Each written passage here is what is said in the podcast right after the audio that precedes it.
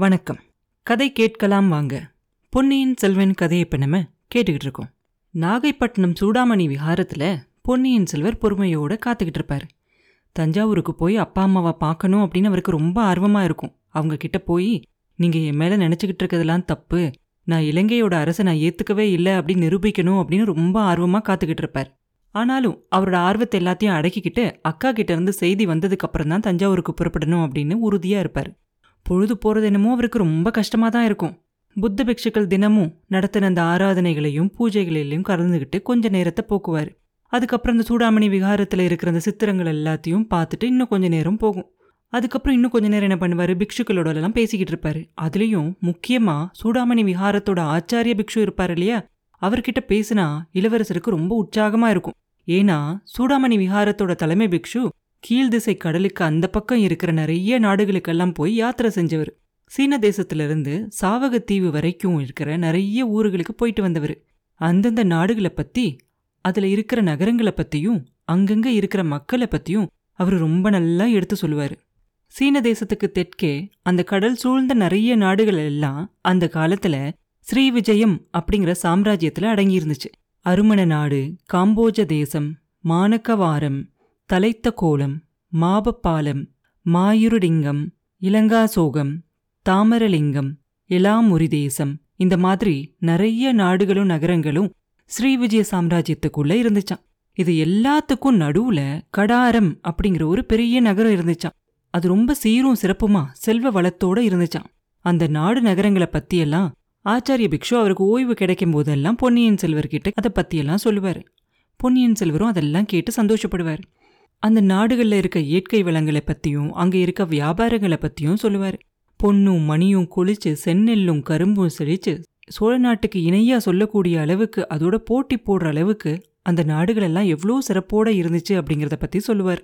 பழைய காலத்திலிருந்தே தமிழகத்துக்கும் அந்த நாட்டுக்கெல்லாம் என்ன தொடர்பு அப்படிங்கிறத பற்றியும் சொல்லுவார். பல்லவ நாட்டு சிற்பிகள் எல்லாம் அந்த தேசங்களுக்கு போய் அங்கே இருக்க கோயில்கள் எல்லாம் எப்படி அற்புதமான சிற்பங்கள் எல்லாம் செஞ்சுருக்காங்க அப்படிங்கிறத பற்றியும் சொல்லுவார்.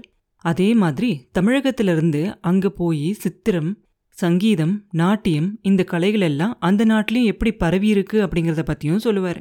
ராமாயணம் மகாபாரதம் அந்த மாதிரி இதிகாசங்களும் விநாயகர் சுப்பிரமணியர் சிவன் பார்வதி திருமால் இந்த மாதிரி தெய்வங்களும் புத்த தர்மமும் அந்த தேசத்து மக்களோட மனசுல கலந்து குடியிருக்கிறத பத்தி சொல்லுவார்.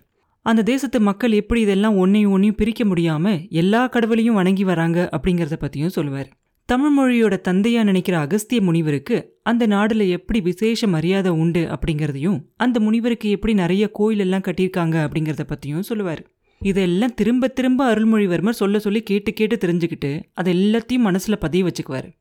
அந்தந்த தேசங்களுக்கு தரை வழியா போறதுக்கு என்ன வழி கடல் வழியா போறதுக்கு என்ன வழி அப்படிங்கறதையும் விசாரிச்சுக்குவாரு. வழியில என்னென்ன ஆபத்துகள் இருக்கு என்ன வசதிகள் எல்லாம் இருக்கு அப்படிங்கிறதையும் கேட்டு தெரிஞ்சுக்குவார்.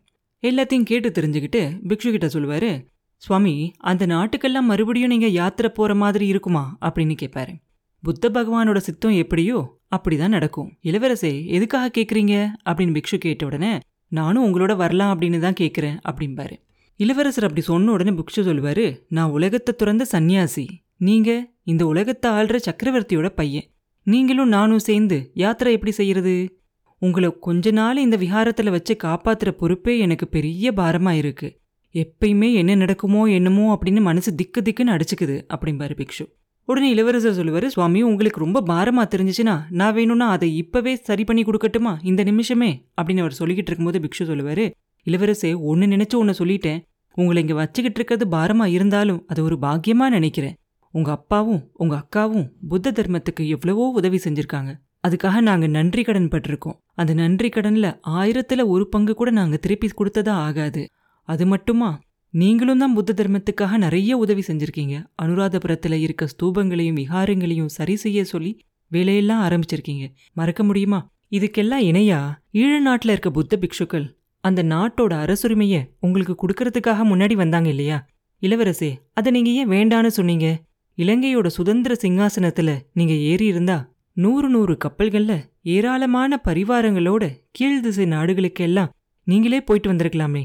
இந்த பிக்ஷுவோட சேர்ந்து யாத்திரை செய்யணும் அப்படின்னு உங்களுக்கு தோணியிருக்காது இல்லையா அப்படின்னு ஆச்சாரிய பிக்ஷு கேட்ட உடனே இளவரசர் சொல்லுவாரு குருதேவரே இலங்கை ராஜகுலத்தோட சரித்திரத்தை பத்தி சொல்ற மகாவம்சம் அப்படிங்கிற அந்த கிரந்தத்தை நீங்க படிச்சதுண்டா? அப்படின்னு கேட்பாரு ஐயா இது என்ன கேள்வி? அதை படிக்காம நான் இந்த சூடாமணி விஹாரத்தோட தலைவனா ஆகியிருக்க முடியுமா? அப்படின்னு கேட்பாரு பிக்ஷு. உடனே இளவரசர் சொல்லுவாரு என்னை மன்னிச்சுக்கணும். அதை படிச்சதுண்டா? அப்படின்னு நான் உங்களை கேட்டது தப்பு தான் உங்களுக்கு படிக்க தெரியுமா அப்படின்னு கேட்குற மாதிரி தான் அர்த்தம். ஆனா அந்த மகாவம்சம் கூறுற அரச பரம்பரையில யார் யார் என்னென்ன பயங்கரமான கொடும் பாவங்களெல்லாம் செஞ்சுருக்காங்க செஞ்சிருக்காங்க அப்படிங்கறது உங்களுக்கு தெரியும் இல்லையா? மகன் அப்பாவை சிறையில் அடிச்சான். அப்பா மகனை வெட்டி கொன்னான் அம்மா மகனுக்கு விஷம் வச்சு கொன்னா அம்மாவை மகன் தீயில போட்டு வதைத்தான். இந்த மாதிரி பெத்தவங்களும் அவங்க பெத்த பிள்ளைகளுமே அவங்களோட உறவே இப்படி இருந்தா சித்தப்பெண்களும் மாமன்களும் பெரியம்மாக்களும் சின்னம்மாக்களும் அண்ணன் தம்பிகளும் இவங்கள பத்தியெல்லாம் சொல்ல வேண்டியதே இல்லை. குருதேவரே இப்படிப்பட்ட கொடும் பாவத்தை இலங்கை அரச குடும்பத்துல இருந்தவங்க எல்லாம் செஞ்சாங்க அப்படின்னு அந்த மகாவம்சம் சொல்லுது இல்லையா? அப்படின்னு கேட்பார் இளவரசர். அப்ப பிக்ஷு சொல்லுவாரு ஆமா ஆமா அந்த மாதிரி தீய செயல்களெல்லாம் அவங்க எல்லாம் செஞ்சாங்க அப்படிங்கிறதையும் சொல்லும். அதனால அவங்களுக்கு என்ன தண்டனையெல்லாம் கிடைச்சிச்சு அப்படிங்கிறதையும் அது சொல்லும். அந்த உதாரணத்தை காட்டி மக்கள் தர்மத்தோட வழியில் நடக்கணும் அப்படிங்கிறது தான் மகாவம்சத்தோட உபதேசமே. அதை மறந்துட வேண்டாம் அப்படின்னு ரொம்ப பரபரப்போட ஆச்சாரிய பிக்ஷு சொல்லுவாரு. உடனே இளவரசர் சொல்லுவாரு சுவாமி அந்த நூலை பத்தி நான் குறை சொல்லல. ராஜ்ய அதிகார ஆசை எப்படி மனுஷங்களை அரக்கர்களாவும் கெட்டவங்களாவும் ஆக்கிறது அப்படிங்கறத பத்தி தான் சொன்னேன். அப்படியெல்லாம் அவ்வளோ பெரிய பாவங்களெல்லாம் செஞ்ச அந்த இலங்கை சிம்மாசனத்தை நான் மறுத்தது தப்பாகுமா? அப்படின்னு கேட்பாரு உடனே பிக்ஷு சொல்லுவாரு மகா புத்திமான்களான புத்த சங்கத்துல இருந்தவங்க அதனால தான் இலங்கை அரசத்தை உங்ககிட்ட கொடுக்கணும்னு நினைச்சாங்க. அந்த மாதிரி கெட்ட வம்சம் மாறி ஒரு நல்ல வம்சம் அதுல தொடரணும் அப்படின்னு நினைச்சுதான் அதை உங்களுக்கு கொடுத்தாங்க. ஆனா நீங்க அதை மறுத்துட்டீங்க. அது ரொம்ப தப்பு. இலங்கை சிம்மாசனத்துல உட்கார்ந்து அசோகவர்தனரை மாதிரி உலகமெல்லாம் புத்த தர்மத்தை பரப்பி பாதுகாக்கிற வாய்ப்பு உங்களுக்கு கிடைச்சிச்சு அப்படிம்பாரு. அப்ப இளவரசர் சொல்லுவாரு குருதேவரே பரதகண்டத்தையே ஒரு குடை நிழல்ல ஆண்ட அசோகவர்தனர் எங்க? இன்னைக்கு இந்த புத்த விஹாரத்துல ஒளிஞ்சுகிட்டு உங்களோட பாதுகாப்புல இருக்க இந்த சிறுவன் எங்க? உண்மையில உங்க சீடனா இருக்க கூட எனக்கு அருகதி இல்ல. புத்த தர்மத்தை எப்படி பாதுகாக்க போறேன்? அப்படின்னு கேட்பாரு அப்ப பிக்ஷு சொல்லுவாரு இளவரசே அந்த மாதிரிலாம் சொல்ல வேண்டாம். உங்ககிட்ட மறைஞ்சிருக்க மகாசக்தி உங்களுக்கு தெரியாது.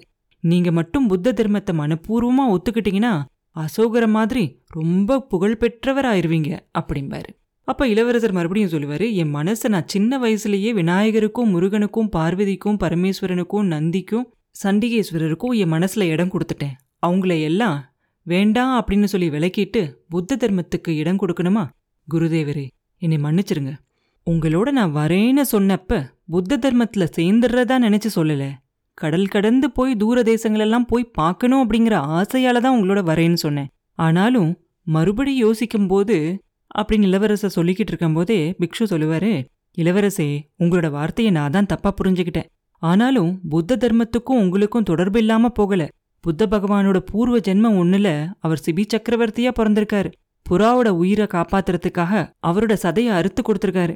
அந்த சிபி சக்கரவர்த்தியோட வம்சத்துல பிறந்தவர் தான் நீங்க அப்படிம்பாரு.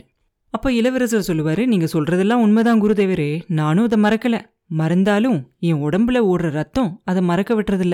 ஒரு பக்கத்துல சிபி சக்கரவர்த்தியும் மனுநீதி சோழரும் என்னோட ரத்தத்திலையும் சதையிலையும் எலும்புலையும் கலந்திருந்து மத்தவங்களுக்கு உதவி செய்யணும் அப்படின்னும் அவங்களோட நலனுக்காக உன்னை தியாகம் செய்யணும் அப்படின்னும் சொல்லிக்கிட்டே இருக்காங்க. இன்னொரு பக்கத்துல கரிகால் வளவரும் விஜயாலய சோழரும் பராந்தக சக்கரவர்த்தியும் என்னோட ரத்தத்துல சேர்ந்திருந்து கையில கத்தியை எடு நாலு வகை சைனியத்தை திரட்டு நாலு திசையிலையும் படையெடுத்து போ கடல் கடந்து போ. சோழ சாம்ராஜ்யத்தை ரொம்ப பெருசாக்கி உலகமே காணாத அளவுக்கு பெருசாக்கு அப்படின்னு சொல்லி சொல்றாங்க. இன்னொரு பக்கத்துல சிவனடியார் கோச்செங்கனாரும் தொண்டை மண்டலம் பரவிய ஆதித்த சோழரும் மகானான கண்டராதித்தரும் என் மனசுக்குள்ள வந்து கோயில் திருப்பணி செய்யி பெரிய பெரிய சிவன் கோயில்களை எழுப்பு அந்த மலை மாதிரி வானத்தை தொட்டு நிக்கிற அளவுக்கு கோபுரங்கள் உள்ள கோயில்கள் எல்லாம் செய்யி அப்படின்னு சொல்லி உபதேசிக்கிறாங்க. என்னோட முன்னோர்கள் இவ்வளோ பேருக்கும் நடுவுல கிடந்து நான் திண்டாடுறேன். குருதேவரே அவங்களோட தொந்தரவுகள் எல்லாம் பொறுக்க முடியாம உண்மையாவே ஒரு சில சமயம் எனக்கு புத்த சமயத்துல போய் புத்த பிக்ஷு ஆயிரலாமா அப்படின்னு கூட தோணும். தயவு செஞ்சு புத்த சமயத்தை பத்தி சொல்லுங்க. புத்த பகவானை பத்தி எனக்கு சொல்லுங்க அப்படின்னு சொல்லி கேட்பாரு பொன்னியின் செல்வர். இதை கேட்ட உடனே பிக்ஷுக்கு கொஞ்சம் சந்தோஷமாயிரும். இளவரசே புத்த மதத்தை பத்தியும் புத்த பகவானை பத்தியும் உங்களுக்கு தெரியாதது என்ன இருக்க முடியும்? அப்படின்னு கேட்பாரு அப்ப பொன்னியின் செல்வர் முன்னாடி இருக்கிற அந்த சுவர்ல இருக்க சித்திரத்தை பார்த்து கேட்பாரு அதோ அந்த சுவர்ல தெரியுது இல்லையா சித்திர காட்சி? அதை எனக்கு விளக்கமா சொல்லுங்க. அங்க ஒரு ராஜகுமாரன் ராத்திரியில எந்திரிச்சு போகிறதுக்கு தயாரா நிக்கிறான். அது என்ன? அவனுக்கு பக்கத்துல படுத்திருக்க பெண்மணி யாரு?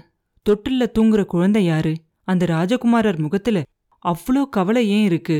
அப்படின்னு சொல்லி கேட்பாரு அப்ப பிக்ஷு சொல்லுவாரு ஐயா புத்த பகவானோட சின்ன வயசுல அவரும் உங்கள மாதிரி ராஜகுலத்துல பிறந்த இளவரசரா தான் இருந்தாரு. யசோதரை அப்படின்னு நிகரற்ற அழகு உள்ள ஒரு பெண்ணை அவர் கல்யாணம் பண்ணிக்கிட்டாரு. அவங்களுக்கு ஒரு மகனும் பிறந்தான். அவரோட அப்பா ராஜ்யபாரத்தை அவர்கிட்ட ஒப்படைக்கிறதுக்கு தயாரா இருந்தாரு. அந்த சமயத்துல சித்தார்த்தர் உலகத்துல இருக்க மக்கள் எல்லாம் அனுபவிக்கிற துன்பங்களை போக்குறதுக்கு வழி கண்டுபிடிக்கணும் அப்படின்னு நினைச்சாரு. இதுக்காக அவரோட அருமை மனைவியையும் செல்ல குழந்தையையும் ராஜ்யத்தையும் விட்டு போக தீர்மானிச்சார். அவர் நடுராத்திரியில அரண்மனையை விட்டு புறப்படுற காட்சி தான் அது. இளவரசே இந்த வரலாறு உங்களுக்கு முன்னாடியே தெரியாதா என்ன? அப்படின்னு கேட்பாரு அப்ப இளவரசர் சொல்லுவாரு ஆமா ஆமா நிறைய தடவை இதை நான் கேட்டு தெரிஞ்சுக்கிட்டு இருக்கேன். ஆனா இந்த சித்திரத்தை பார்க்கும்போது என் மனசுல பதியிற மாதிரி வாயால கேட்ட வரலாறு பதியல. தூங்குற யசோதரையை எழுப்பி சித்தார்த்தர் உன்னை விட்டு போறாரு. அவரை தடுத்து நிறுத்து அப்படின்னு சொல்லணும் அப்படின்னு தோணுது. அது சரி அடுத்த சித்திரத்தை பத்தி சொல்லுங்க அப்படின்னு சொல்லி ஒரு ஒரு சித்திரத்தை பத்தியும் கேட்டு எல்லா கதையும் கேட்டுக்கிட்டு இருப்பார் இளவரசர். அப்ப எல்லாத்தையும் சொல்லிக்கிட்டே வரும்போது பிக்ஷுவோட மனசுல அடியே மனசுல ஒரு ஆசை இருக்கும். அருள்மொழிவர்மர் மட்டும் புத்த தர்மத்துல மாறிட்டாருன்னா எவ்வளோ நல்லா இருக்கும் அப்படின்னு நினைச்சுக்கிட்டே தான் ஒன்னொன்னையும் ரொம்ப நல்லா சொல்லிக்கிட்டே வருவார். அப்ப கடைசியா இருந்த அந்த சித்திரத்துல என்ன இருக்கும்னாக்க சித்தார்த்தர் வந்து அந்த போதி மரத்துக்கு அடியில உட்காந்து தவம் செஞ்சு ஞான ஒழி பெறுற மாதிரி ஒரு சித்திரம் இருக்கும். அந்த சித்திரத்தை பற்றி அவர் சொன்னதுக்கு அப்புறமா பொன்னியின் செல்வர் சொல்லுவார் குருதேவா உங்கள் கருத்துக்கு மாற நான் ஏதாவது சொன்னால் நீங்கள் கோபப்பட மாட்டீங்களே அப்படின்னு கேட்பாரு அப்போ அந்த பிக்ஷு சொல்லுவார் நான் வந்து ஐம்புலன்களையும் ஜெயிச்சு என் மனசை அடக்க கற்றுக்கிட்டவன் உங்கள் கருத்தை நீங்கள் தாராளமாக சொல்லலாம் அப்படிம்பாரு. உடனே இளவரசர் சொல்லுவார் போதி மரத்துக்கு அடியில் உட்கார்ந்துருந்தப்ப தான் சித்தார்த்தருக்கு ஞான ஒளி கிடைச்சிச்சு அப்படிங்கிறத நான் நம்பல அப்படிம்பாரு. எல்லாத்தையும் அடக்குனவராக இருந்தாலும் கூட அந்த பிக்ஷுவோட முகம் அப்படியே சுருங்கி போயிடும் ஒரு நிமிஷம். அப்ப சொல்லுவாரு இளவரசே அந்த மகாபோதி மரத்தோட ஒரு கிளைய அசோகவர்தனரோட காலத்துல இலங்கைக்கு கொண்டுகிட்டு போனாங்க. அந்த கிளை வேர் விட்டு வளர்ந்து ஆயிரம் வருஷங்களுக்கு மேல ஆயிருச்சு. இன்னைக்கும் பட்டு போகாம அனுராதபுரத்துல விசாலமா படர்ந்து இருக்கு. அந்த மரத்தை நீங்க அனுராதபுரத்துல பார்த்துருப்பீங்க. அப்பயுமா நீங்க நம்பல? அப்படின்னு கேட்பாரு அப்ப இளவரசர் சொல்லுவாரு குருதேவரே போதி மரமே இல்லைன்னு நான் சொல்லல. அதுக்கடியில அமர்ந்து சித்தார்த்தர் தவம் செஞ்சதையும் நான் மறுக்கல. அங்கதான் அவருக்கு ஞான ஒளி கிடைச்சிச்சு அப்படிங்கிறத தான் நான் மறுக்கிறேன். என்னைக்கு சித்தார்த்தர் மக்களோட துன்பத்தெல்லாம் துடைக்கணும் அதுக்கான வழியை கண்டுபிடிக்கணும் அப்படின்னு சொல்லி கட்டின பொண்டாட்டியையும் பெத்த பிள்ளையையும் உரிமையுள்ள ராஜ்யத்தையும் தியாகம் செஞ்சுட்டு நடுராத்திரியில புறப்பட்டாரோ அப்பவே அவருக்கு ஞான ஒளி கிடைச்சிருச்சு அப்படின்னு தான் சொல்றேன். அதை காட்டிலையும் ஒரு அற்புதமான செயலை நான் எந்த வரலாற்றுலயும் கேட்டதே இல்லை. ராமர் அவரோட அப்பாவோட வாக்கை காப்பாத்துறதுக்காக ராஜ்யத்தை தியாகம் செஞ்சாரு. பரதர் அவரோட அண்ணன் மேல வச்சிருந்த பக்தியால ராஜ்யம் வேண்டாம் அப்படின்னு சொன்னாரு. ஹரிச்சந்திர மகாராஜா அவர் கொடுத்த வாக்குறுதியை நிறைவேற்றுறதுக்காக ராஜ்யத்தை வேண்டான்னு சொன்னாரு. ஆனா சித்தார்த்தர் யாருக்கும் வாக்கு கொடுக்கல. யாரையும் திருப்தி செய்யணும்னு நினைக்கல. மனித குலத்தோட துன்பத்தை போக்குறதுக்கு வழி கண்டுபிடிக்கணும் அப்படிங்கிறதுக்காக அவரே தானா எல்லாத்தையும் தியாகம் செஞ்சுட்டு புறப்பட்டாரு. இதை காட்டிலையும் ஒரு அற்புதமான செயல் வேற ஏதாவது இருக்க முடியுமா? அதனால அரண்மனையை விட்டு புறப்பட்டப்பவே அவருக்கு ஞான ஒளி கிடைச்சிருச்சு அப்படின்னு சொல்றது தப்பாகுமா அப்படின்னு கேட்பார் இளவரசர். இப்படி பொன்னியின் செல்வர் சொன்ன விஷயங்கள் ஒன்னும் ஒன்னும் ஆச்சாரிய பிக்ஷுவோட காதுல அப்படியே அமுத துளிகள் விழுந்த மாதிரி இருக்கும். ஐயா நீங்க சொல்றது பெரிய உண்மையா இருக்கும். ஆனாலும் போதி மரத்துக்கு அடியில தான் மக்களோட துன்பத்தை போக்குற வழி என்ன அப்படிங்கறத புத்த பகவானுக்கு தோணுச்சு. அதுல இருந்து தான் அவர் மக்களுக்கு உபதேசம் செய்ய ஆரம்பிச்சாரு. அப்படின்னு சொல்லுவார் பிக்ஷு. உடனே இளவரசர் சொல்லுவாரு சுவாமி புத்த பகவானோட போதனையெல்லாம் நானும் கேட்டிருக்கேன். அந்த போதனைகளை எல்லாத்தையும் காட்டிலையும் அவரோட தியாக செயல்ல தான் அதிகமான போதனை இருக்கிறதா எனக்கு தோணுது. மன்னிக்கணும். நானும் அவரோட செயலை பின்பற்றணும் அப்படின்னு நினைக்கிறேன். கொஞ்ச நேரத்துக்கு முன்னாடி என்னோட முன்னோர்கள் எல்லாம் மூணு விதமான குரல்களா வந்து என் மனசுல சொல்றாங்க அப்படின்னு சொன்னேன் இல்லையா? என்னை வேதனைப்படுத்துறதாவும் சொன்னேன் இல்லையா? அந்த தொல்லையிலிருந்து விடுதலை அடையணும் அப்படின்னு நினைக்கிறேன். என்ன உங்களோட சீடனா ஏத்துக்குவீங்களா? அப்படின்னு கேட்பார் இளவரசர்.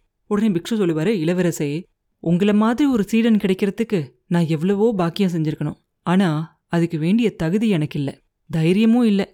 இலங்கையில் இருக்க புத்த மகா சங்கம் கூடுறப்ப நீங்கள் என்ன செய்யணும் அப்படிங்கிறத அவங்க கிட்ட கேட்டுக்கோங்க அப்படிம்பாரு. இளவரசர் கேட்பாரு உங்கள் தகுதியை பற்றி எனக்கு சந்தேகம் இல்லை. ஆனால் தைரியத்தை பற்றி சொன்னீங்களே அது என்ன? அப்படின்னு கேட்பாரு அப்போ பிக்ஷு சொல்லுவார் ஆமாம் தைரியமும் இல்லை தான் ரெண்டு நாளா இந்த நாகப்பட்டினத்துல ஒரு வதந்தி பரவிக்கிட்டு வருது. அதை யார் கிளப்பி விட்டாங்களோ எனக்கு தெரியல. நீங்க இந்த விஹாரத்துல இருக்கிறதாவும் உங்களை புத்த பிக்ஷு ஆக்க நாங்க முயற்சி செய்யறதாவும் ஜனங்கள் ஒருத்தருக்கு ஒருத்தர் பேசிக்கிறாங்களாம். இதனால நிறைய பேர் கோபப்படுறாங்களாம். இந்த விஹாரத்து மேல மக்கள் படையெடுத்து வந்து உண்மையை தெரிஞ்சுக்கணும் அப்படின்னு பேசிக்கிட்டு இருக்காங்களாம். அப்படிம்பாரு. அதை கேட்ட உடனே இளவரசர் சொல்லுவாரு ஆஹா இது என்ன பைத்தியக்காரத்தனம்? நான் புத்த மதத்துல சேர்றத பத்தி ஊர்ல இருக்கவங்களுக்கு என்ன கவலை? நான் சன்னியாசி ஆகணும்னு நினைச்சா அவங்களுக்கு எதுக்கு கோபம் வருது? இத்தனைக்கும் எனக்கு கல்யாணம் கூட ஆகலை. மனைவி மக்களை விட்டுட்டு போறேன் அப்படின்னு கூட என் மேல குற்றம் சுமத்த முடியாது அப்படிம்பாரு. அப்ப பிக்ஷு சொல்லுவாரு ஐயா ஜனங்களுக்கு உங்க மேல கோபம் எதுவும் இல்லை. உங்களை ஏமாத்தி புத்த பிக்ஷுவாக்க முயற்சி செய்யறதா எங்க மேலதான் கோவம் வெறும் வதந்தியே இப்படிப்பட்ட கலகத்தை உண்டாக்கியிருந்தா உண்மையாகவே உண்மையாவே நடந்துட்டா என்ன ஆகும்? இந்த விஹாரத்தையே ஜனங்க தரமட்டமாக்கிடுவாங்க ஏதோ உங்க அப்பாவோட ஆட்சியில நாங்க கொஞ்சம் நிம்மதியா இருக்கோம். தினமும் அவர் நல்லா இருக்கணும் அப்படிங்கிறதுக்காக பிரார்த்தனை செஞ்சுக்கிட்டு இருக்கோம். இந்த நல்ல நிலைமையை கெடுத்துக்க நான் விரும்பல. அதனால தான் தைரியம் இல்லை அப்படின்னு சொன்னேன் அப்படிம்பாரு பிக்ஷு. அவர் சொல்லி வாய் மூடுறதுக்குள்ள அந்த புத்த விஹாரத்தோட வாசல்ல நிறைய பேர் கூடி நிறைய மக்கள் கூடி வந்துகிட்டு இருக்க மாதிரி ஒரு பெரிய சத்தம் கேட்கும் பிக்ஷு அவர் காதை கொடுத்தது என்ன அப்படின்னு கொஞ்ச நேரம் கேட்டுட்டு இளவரசே நான் சொன்னது உண்மை அப்படிங்கிறத நிரூபிக்கிற மாதிரி மக்களே வந்துட்டாங்க போல இருக்கு.